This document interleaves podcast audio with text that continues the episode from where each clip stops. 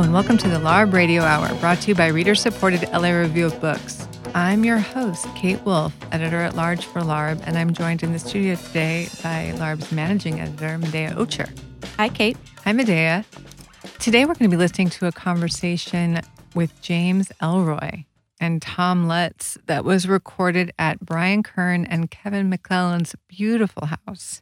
Yeah, it's a really beautiful house. The house actually has a name. I forget the name, but it was built in the 1910s and it's beautifully restored by Brian into its original splendor. And so it's beautiful old LA house. I don't know anything about architecture aside from um, just general aesthetic appreciation. So I can't even tell you. you don't what know what style? style- No, really? No, maybe Craftsman? no. No. Tudor? Tudor. I have no idea. okay. Elizabethan. Has ruffles around the neck. Um, I, I don't know, but it's very nice. So we held this evening to celebrate James Ellroy's latest book, which is called This Storm. And of course, James Ellroy is most famous for his LA quartet, which is the the Black Dahlia, the Big Nowhere, LA Confidential, and White Jazz. And that was recently released as part of the Everyman's Library Classic series. And as listeners will hear, James is a very, very fun reader of his own work and a very fun person to listen to. Have you read these books, Kate? No. I'm s- I'm embarrassed to say, especially because I really love LA literature, but I have yet to go on my Ellroy journey. The summertime could be a good time to go on an Ellroy journey. I could. Yeah. I've always been very curious about his book, My Dark Places, which is his own personal story of his his mother's murder. Yeah, Maybe that would be a good way to to start. I think that does sound Yeah. like a good way to start. Happy, or happy way to start. Yeah, or you can start by listening to this interview between Tom and James. Hmm. Okay. Okay, let's do it. So the next voices you'll be hearing will be Tom Lutz, who's the editor in chief of the LA Review of Books, and then James Ellroy himself doing a reading from This Storm, which is his latest novel.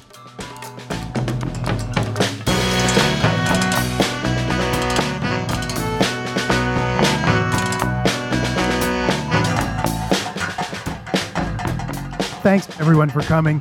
I'm not going to do a formal introduction to James Ellroy because I think that would be a little bit silly. Everybody knows who James Ellroy is, or probably you wouldn't be here. And also, nobody who ends up published by Everyman's Library needs an introduction, do they? And uh, Mr. Ellroy has now got three volumes in Everyman's Library as of this year. So I'm going to just let James introduce this book that we'll be talking about tonight by saying a few words about it and then reading a passage from the very beginning, and then we'll have a chat.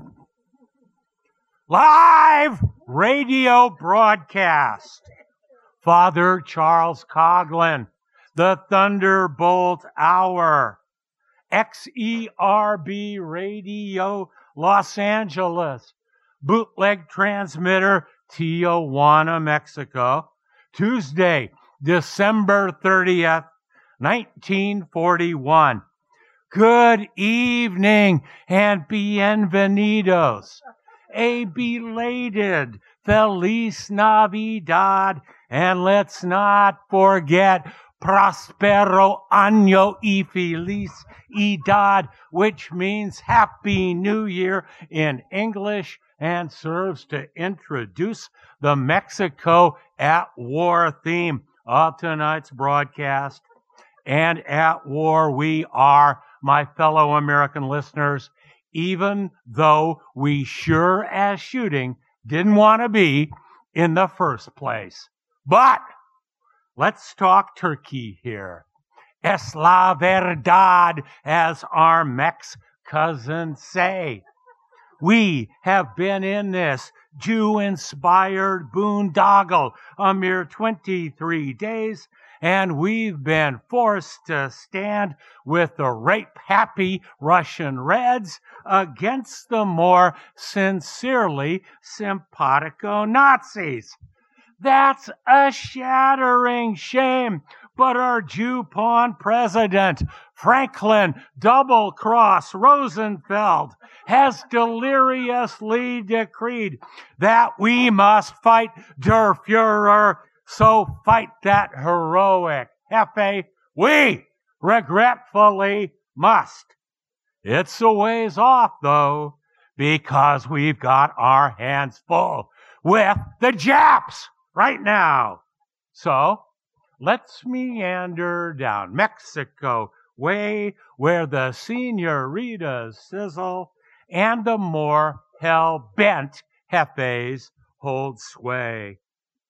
Mexico, it connotes proudly Catholic, does it not, friends? Add theocratic republic, anti red, and dutifully religious to that. It paints a picture, doesn't it? Yes, but the picture is wholly inaccurate and sorrowfully seditious, dating back to the tempestuous 20s and the repugnant red reign of Presidente Plutarco Calles. Item Calles instituted a six year plan for economic and industrial reform modeled after Red Russia's five year plan. Item Calles set out to eradicate the influence of the Catholic Church, barred religious festivals and processions, and created workers' collectives to counter the alleged excesses of industrial capitalism and further secularize the Mexican body politic despite the stubborn opposition of the Catholic Mexican people.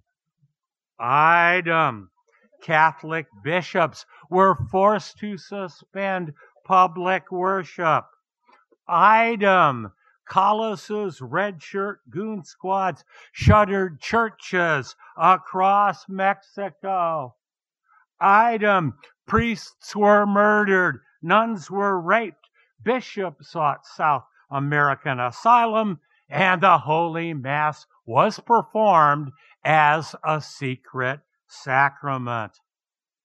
Item Cancerous Calles was succeeded by limp leftist Lazaro Cardenas. He was a motley molly coddler of a less malicious sort. His anti clerical policies bore a still Stalinist but less overt stink. Priests were still murdered, nuns were still raped, provincial despots still shuttered churches and satanically forbade Mass. Item. These practices continue under current Presidente Manuel Avila Camacho a purported leftist centrist, read that as one mealy mouthed muchacho. And this brings us to the Cristeros, the rip snorting, righteous Catholic resistance. The gold shirts, not the red shirts of the Calles Cardenas communist ilk, the armed home guard that fought fire with fire, killed red shirts, lynched communist commissars and apoplectic apparatchiks, and burned more than a few red reptiles alive. The Cristeros flourished under Calles and were forced into hiding under Cardenas. In 37, they majestically metamorphosed into the Union Nacional Sinarquista. Synarchism means without anarchy. Sinarquismo represents a full fledged assault on the anti Catholic left.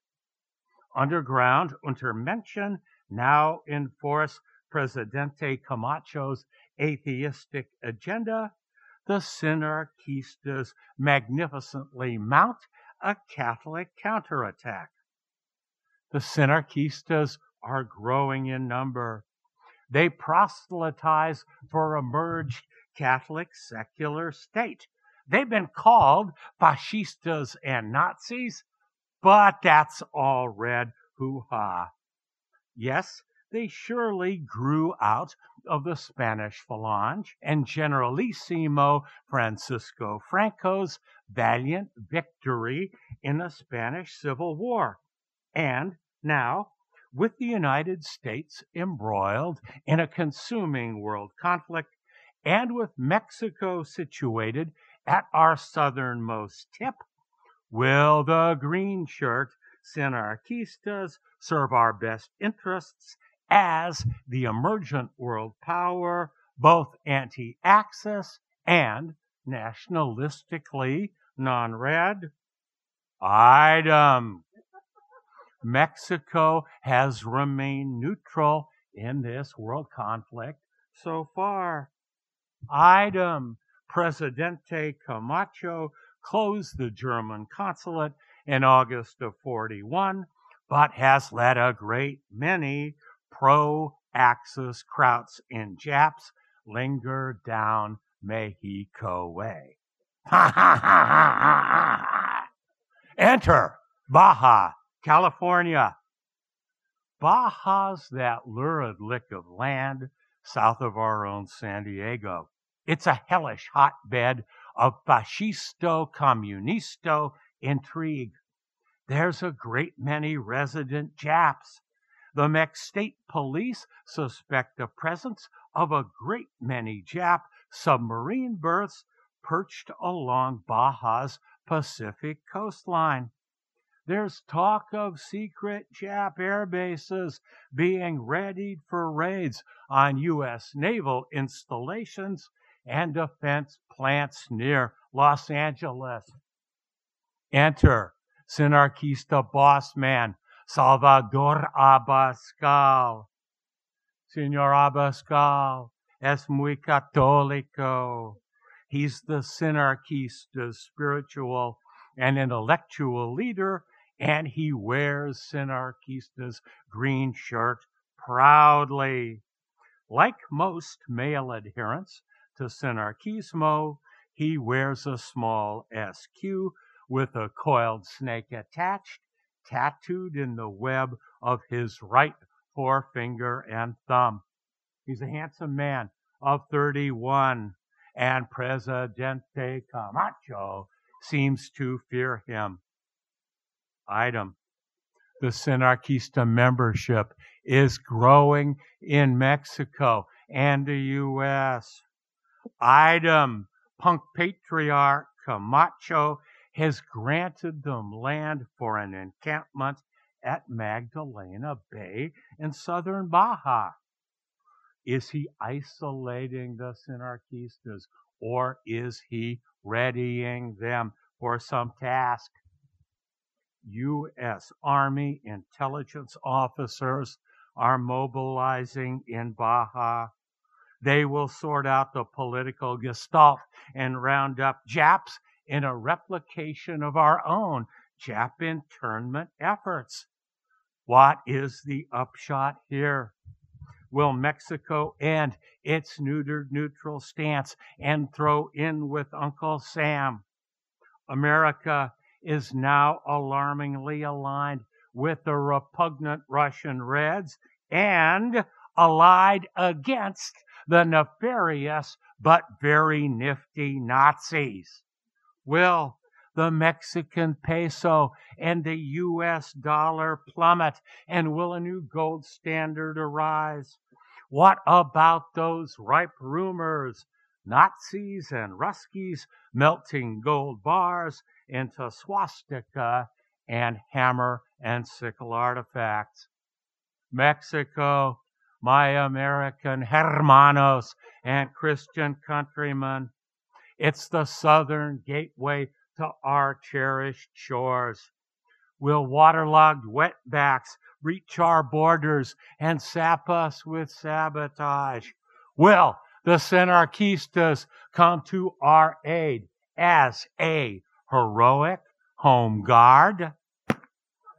Yeah! Good evening, peepers, prowlers, pederasts, pedants panty sniffers, punks, and pimps.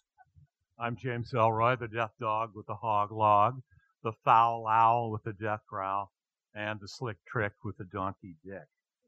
I am the author of 19 books, masterpieces all.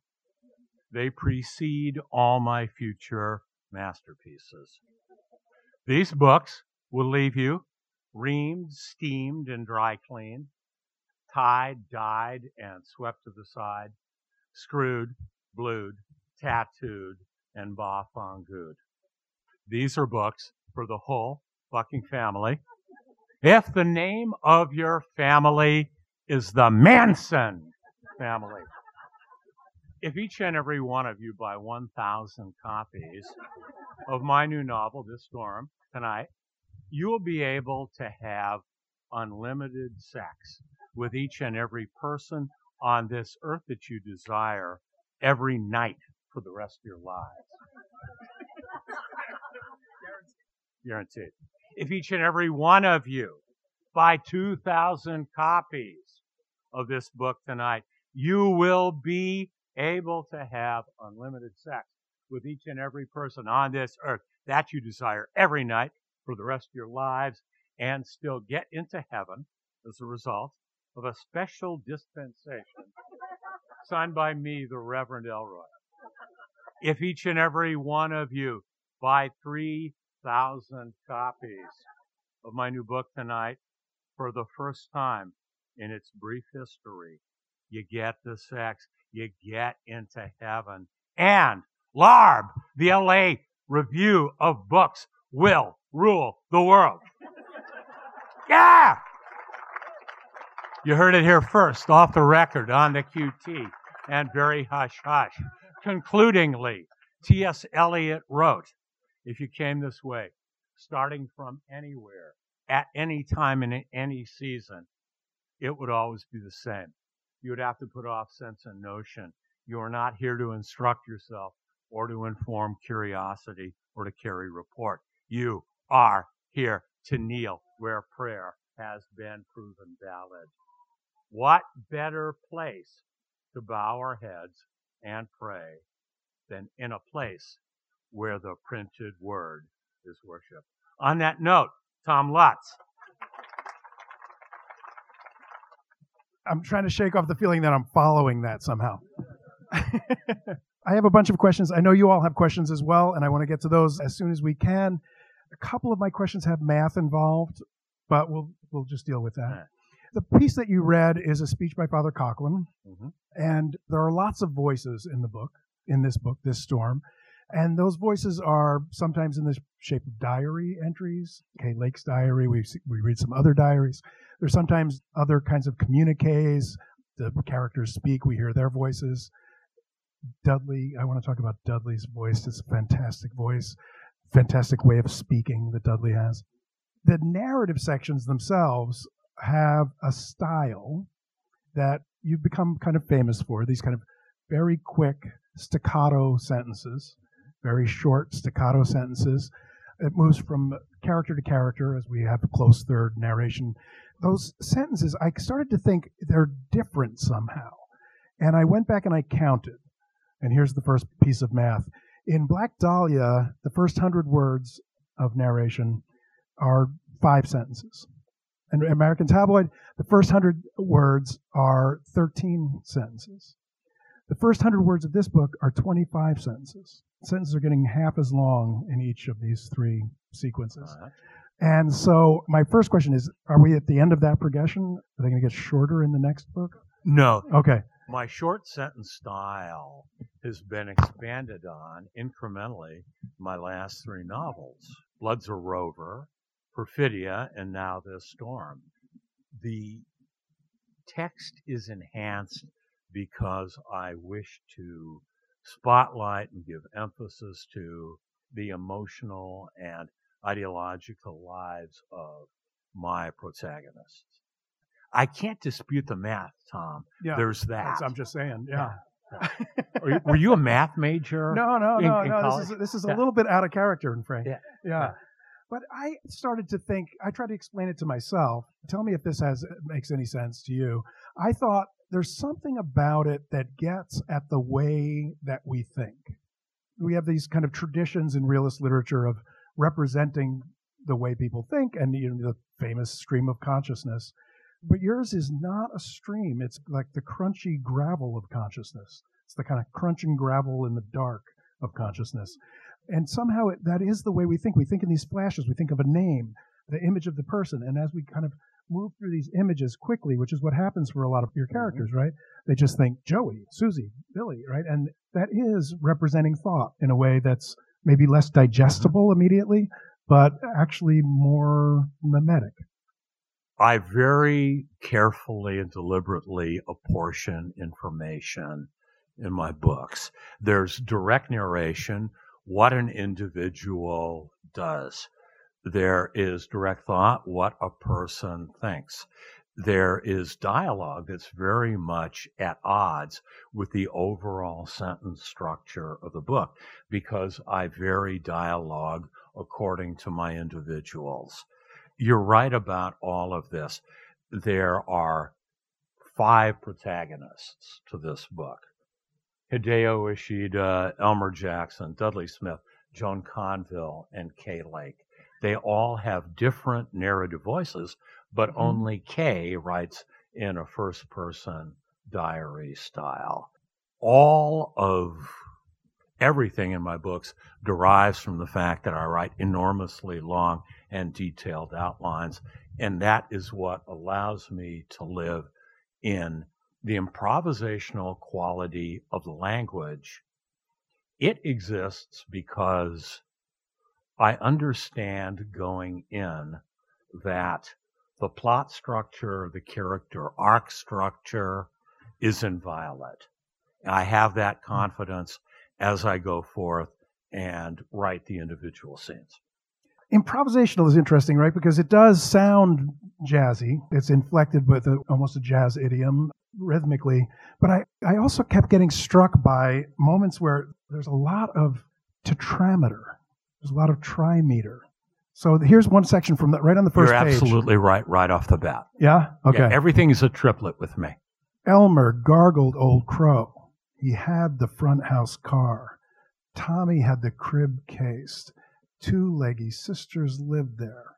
Those things are like trochaic, mm-hmm. iambic, trochaic, mm-hmm. iambic, mm-hmm. right? And then we go from those the trimeter to tetrameter part-time squeeze of Chief Jack Horrall. It's what you know and who you blow.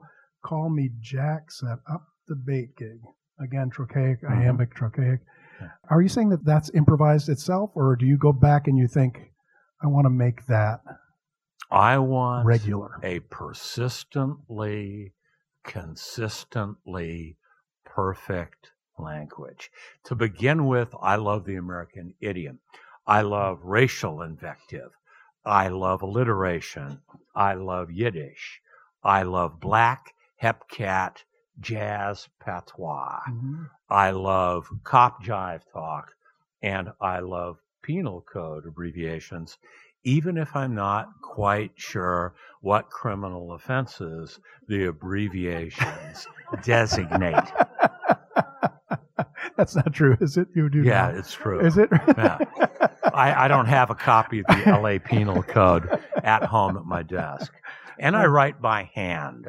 I've never used the computer for anything. I'm computer illiterate.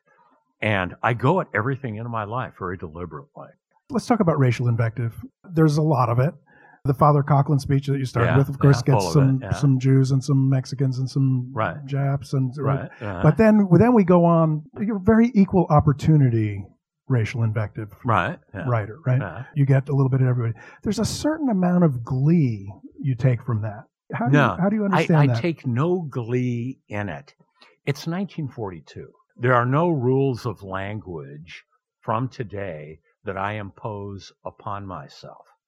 If I occasionally, and it's only very occasionally, suffer a brickbat for the deployment of racial invective, it's because there is never hardcore racial invective expressed by my characters or true racial animus.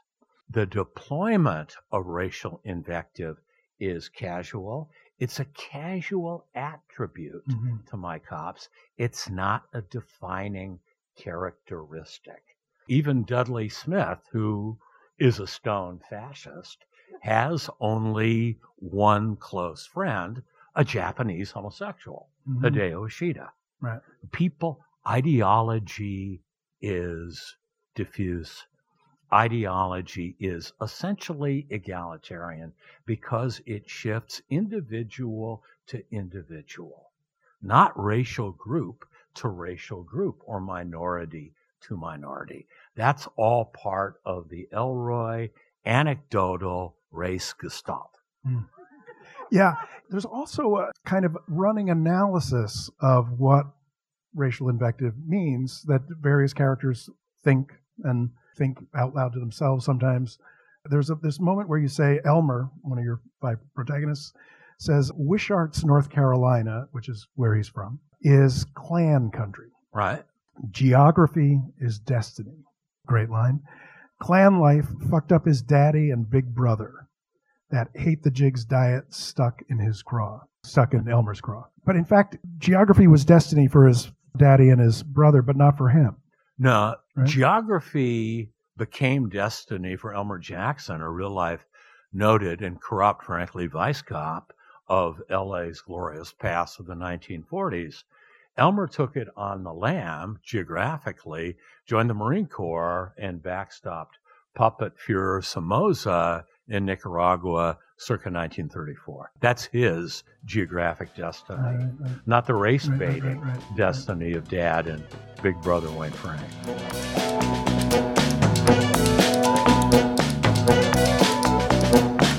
You are listening to the LARB Radio Hour. We now return to our conversation between Tom Lutz and James Ellroy.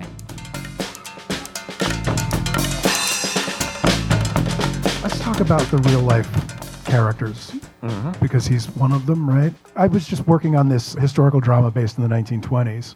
And at one point, I realized that some of these people that I'm writing about, their children might still be alive. Their grandchildren certainly would be alive. And so I can't just turn them into junkies. There are a lot of real people in here who are doing really nasty things, um, committing murder, for instance. Yeah. Are all of the historical characters' crimes actual crimes? Here's the deal on this I put no great store in absolute historical accuracy. It's got the big F for fiction on the spine there.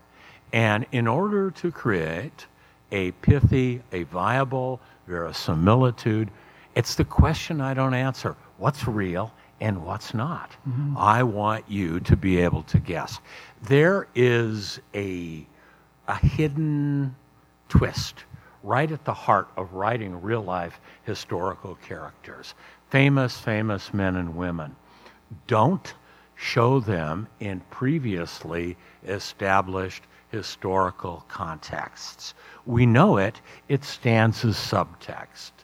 Hmm. Better to show Jack Kennedy, Bad Back Jack, Two Minute Jack, in my novel American Tabloid, in the kip with a hot wired FBI planted call girl. In other words, it's a benign megalomania, but I rewrite history to my own specifications. but nobody gets hurt.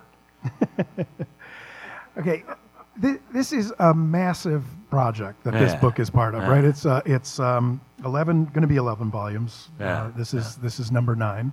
Yeah. It's going to weigh in at around six thousand pages, Yeah. roughly two million two million words. Yeah. uh, a span of thirty years, right? 19, Yeah. 1941, 1972, roughly up 200 pages a year, a page for every workday. Right. And I'm writing as fast as I can. I had hair when I started. How did this madness take hold of you? When I was seven and eight years old, way back in 55 and 56, my parents, before they broke up, had a big closet at their pad. We lived on Alden Drive off of Doheny in West Hollywood here in LA. Big closet full of Life magazines. And I always had my little baby kid snout stuck in them.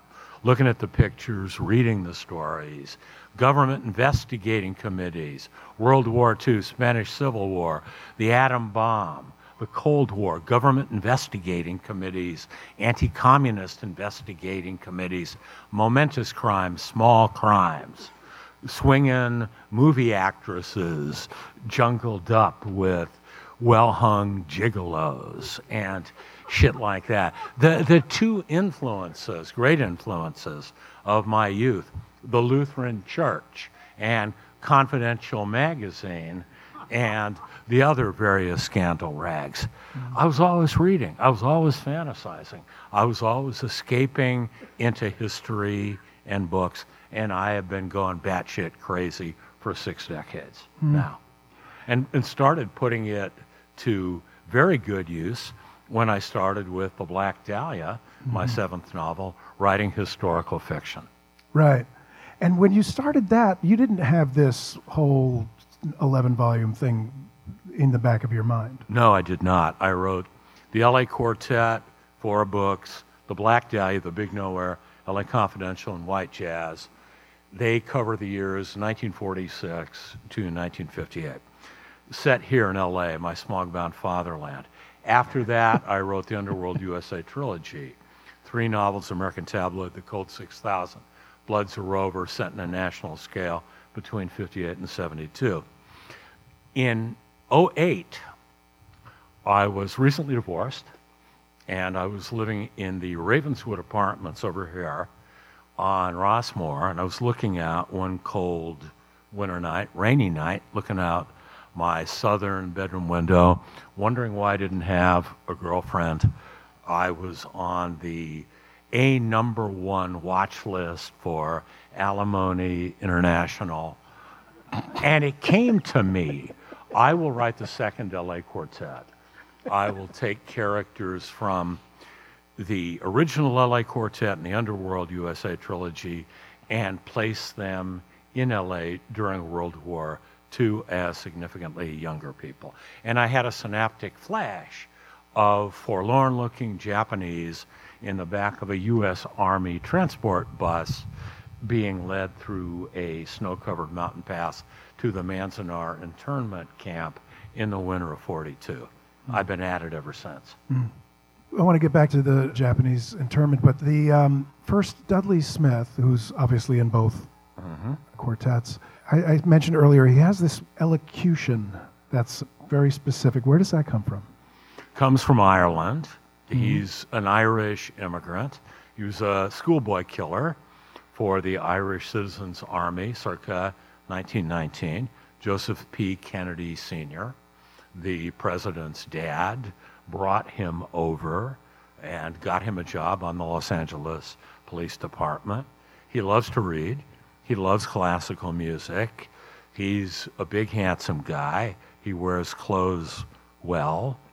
He loves my favorite composers, Beethoven, Wagner, and Bruckner, and he has developed the gift of gab. He's also an opium addict, a compulsive womanizer, and a psychopathic killer, and oddly egalitarian in his likes. He is uncommonly generous to all manner of people, and it makes him very, very dangerous and very, very seductive. You mentioned earlier his, his relationship with Ishida. Yeah. Uh, somebody once said that one of the great things about the love triangles, the sexual triangles in your books, is that they're all equilateral.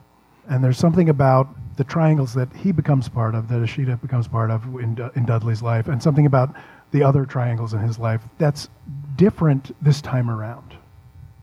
Is that fair to say? It's fair to say, yeah. How, how so? There's a triangle of Hideo Ishida, who went to Belmont High down the street here on Beverly Boulevard, and Bucky Bleichert, who he lusts for and has since boyhood. Now Ishida and Bucky are in their mid 20s. Bucky Bleichert is a light heavyweight boxer who ultimately will become the narrator of my much earlier written but latter set book, The Black Dahlia, set in 1947. He will marry Kay Lake, who's the heroine of these first two novels in the second LA quartet. But Dudley Smith enters Hideo Ishida's life. And Dudley shifts his unrequited love for Bucky Bleichert to Dudley Smith. Thus, we've got our first troika. And at, at one point, uh, Joan Conville is sleeping with both Dudley Smith and Bill Parker, Yeah. another real life LAPD Yep. guy. Bill tells her something about something about a, a, double cross that he is he is perpetrated that is going to help make him chief someday. Right. He thinks, right? Yes. And she says, "Oh, go tell Dudley." Yeah. And he says, "You've got a lot of nerve bringing him up because he's a, their rival in this triangle, Right. Uh, in that triangle." And um, and she and then she says, oh, "I'll tell Dudley. It's what you really want. Everything you do is about you and Dudley. So why should I deny you that joy?" Yeah. Right. Non-sexual triangle, e- e- except at the points where John Conville is the apex, but Dudley Smith and William H. Parker, and William H. Parker is a very mixed bag in reality and in my fictional treatment of him, but he is in no way evil. He is a man of very, very tormented conscience. And both men, Parker and Smith, are devout Roman Catholics. Mm-hmm. And he is always playing a Dudley Smith hole card, even in this tortured, adulterous relationship with Joan Conville, who, why mince words, is based on another troika. The marvelous film and TV actresses of my youth, Lois Nettleton, long gone, Lois, rest in peace, and the still very much with us, Shirley Knight. Miss Knight, God bless you wherever you are. And the apex of the triangle, my mother, Jean Hilliker, a tall redhead like Joan Conville. I guess what I was getting at with the um, with the uh, "Go Tell Dudley" um, passage is that I think that in some ways the, the, the, the this novel seems more aware of the way those triangles work uh, in complicated ways. You say it's, it's non-sexual, but there's there's a way in which the fulcrum or the the uh, top point of the triangle becomes unimportant. The rivals are also lovers.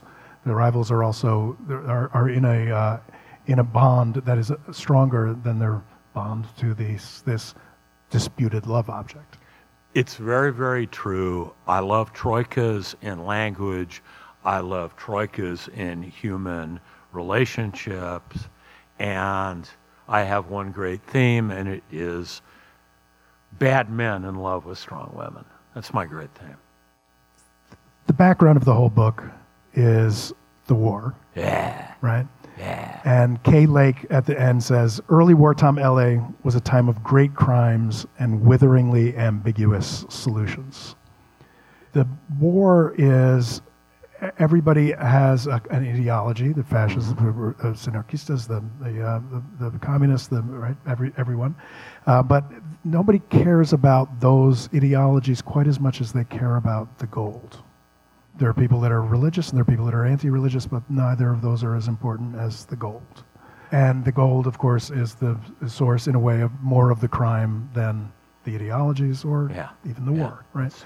And so, it, the, is that is that about the chaos that war brings, or is it just that the, the war, because of the chaos it brings, unleashes the fundamental human spirit, and the fundamental human spirit is nasty, criminal, murderous, and and, and horrible?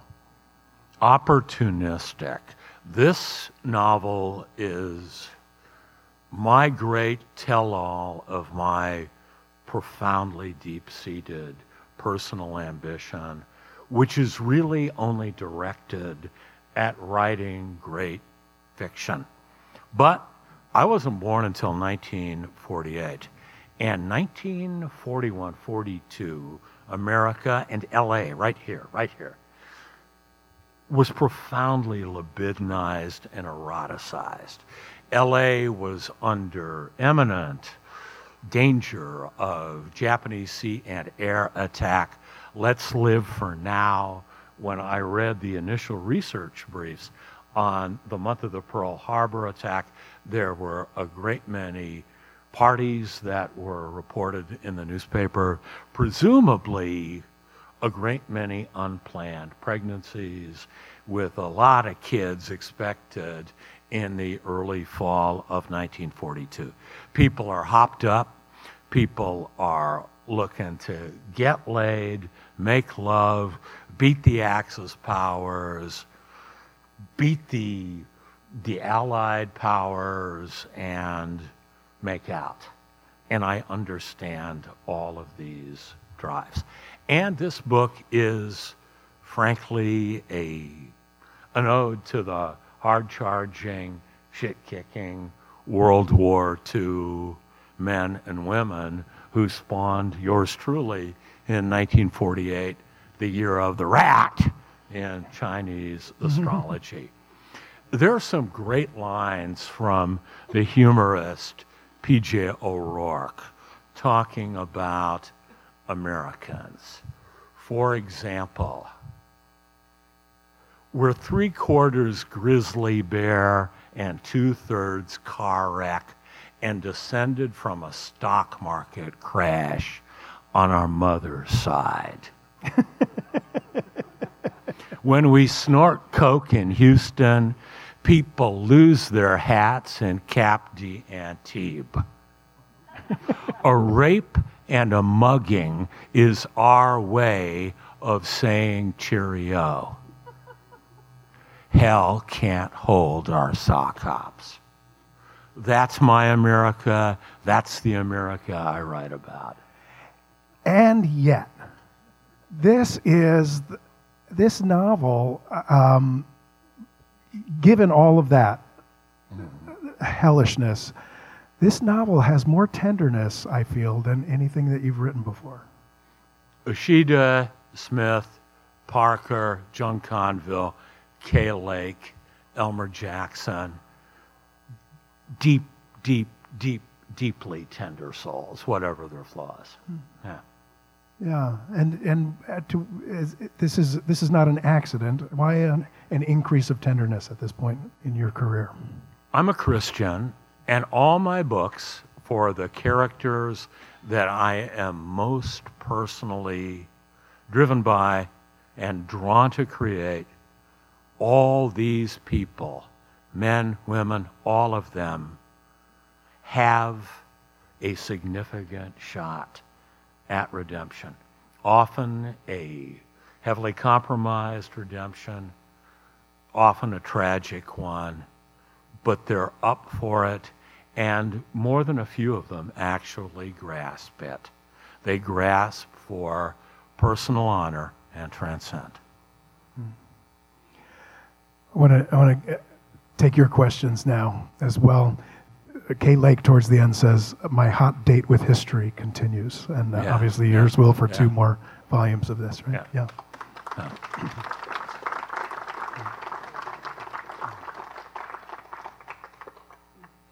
We have our first question. Rex. Hey. It's W.H. Auden's voice, although the title is mine, and I cribbed it onto a letter that Auden wrote to his friend Christopher Isherwood that I saw in a book and I interpolated incorrectly. I thought it was one of Auden's jazzy, vulgarized anti war poems, but the simple words are this something or other, not necessarily storm, and I had that wrong. But then the words this savaging disaster. And hence I came up with the words, this storm. And then I saw it on the cover of a compact disc by a female vocalist. Uh, I don't know, shit's out there in the Spiritus Mundi. And that's just the way it is.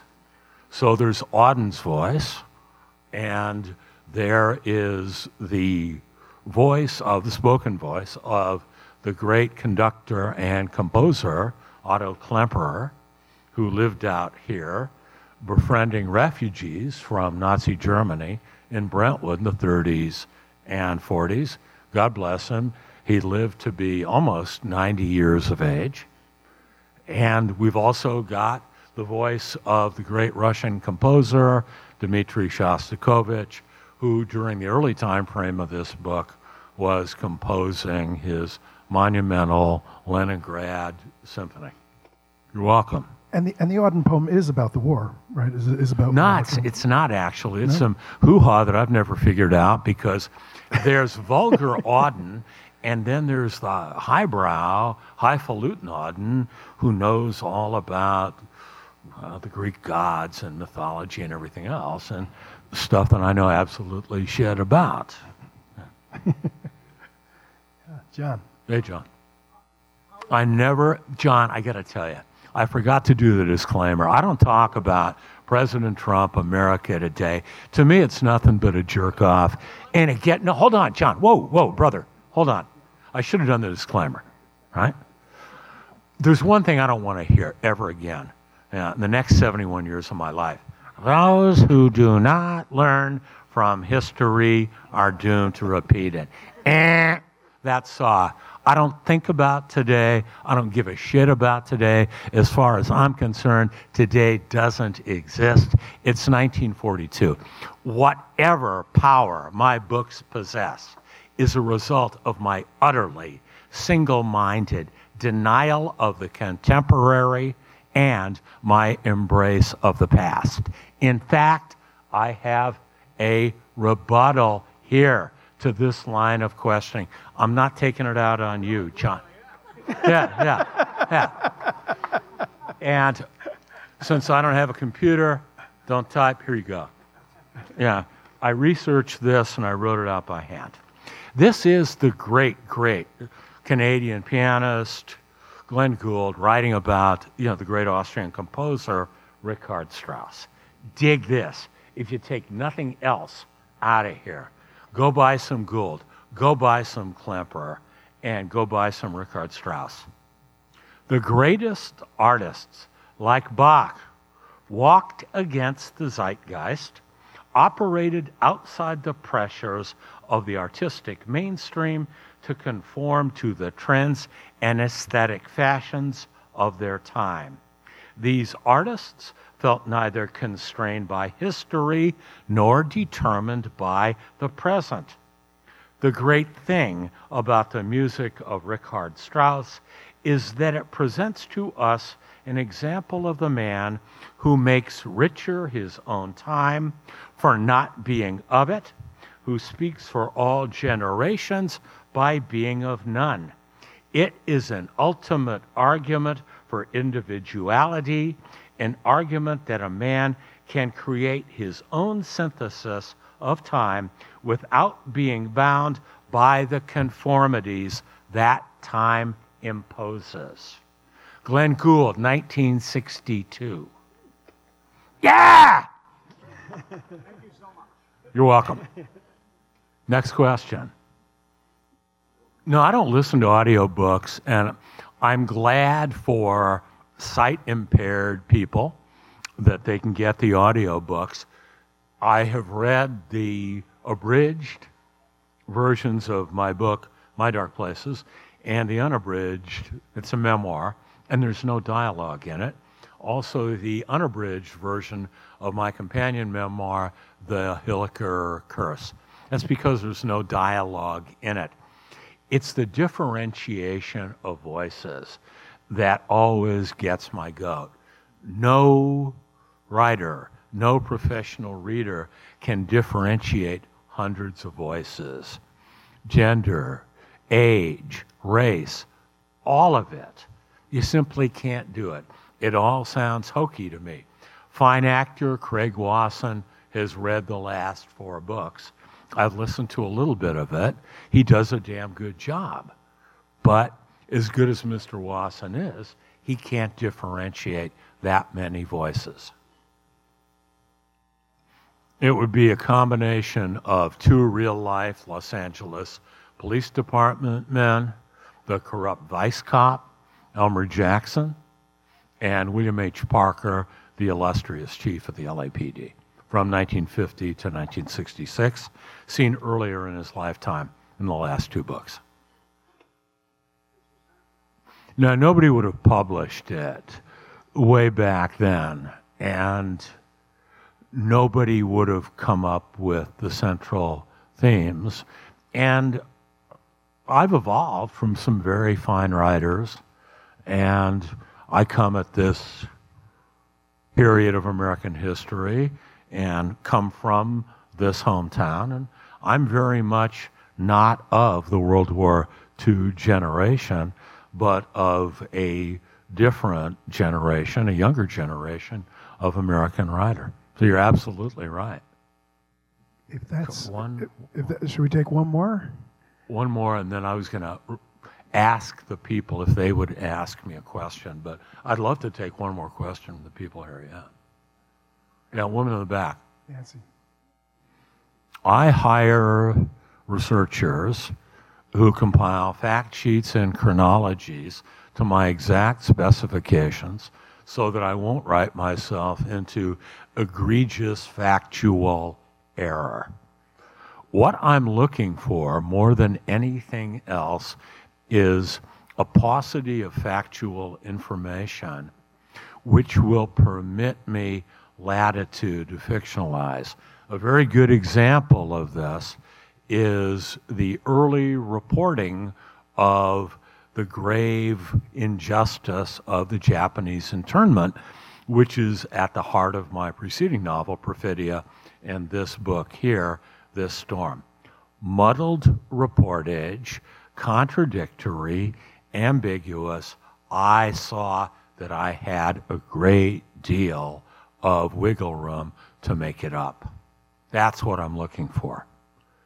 Would anybody or this audience here, and God bless you, thank you for coming, would anybody like to ask me, why do you write? Why do you write? Uh, full, full voice, please.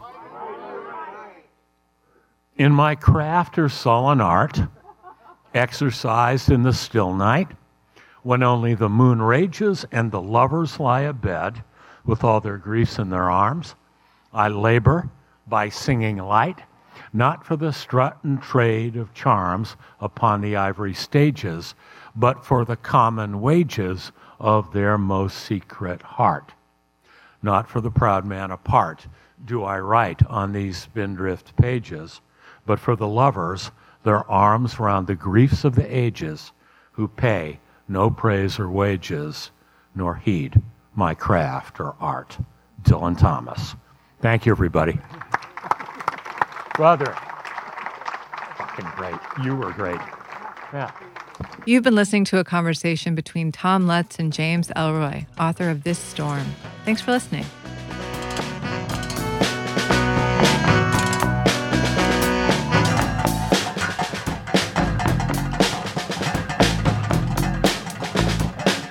You've been listening to the LARB Radio Hour. Subscribe to our podcast in iTunes, SoundCloud, and Stitcher. If you like the show, leave us a comment and tell us what you think.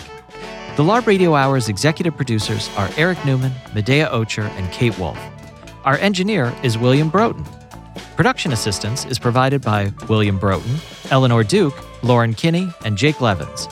Special thanks to Alan Minsky, who is no one's moral conscience, for production assistance, and to Emerson College for the use of their studio in Hollywood.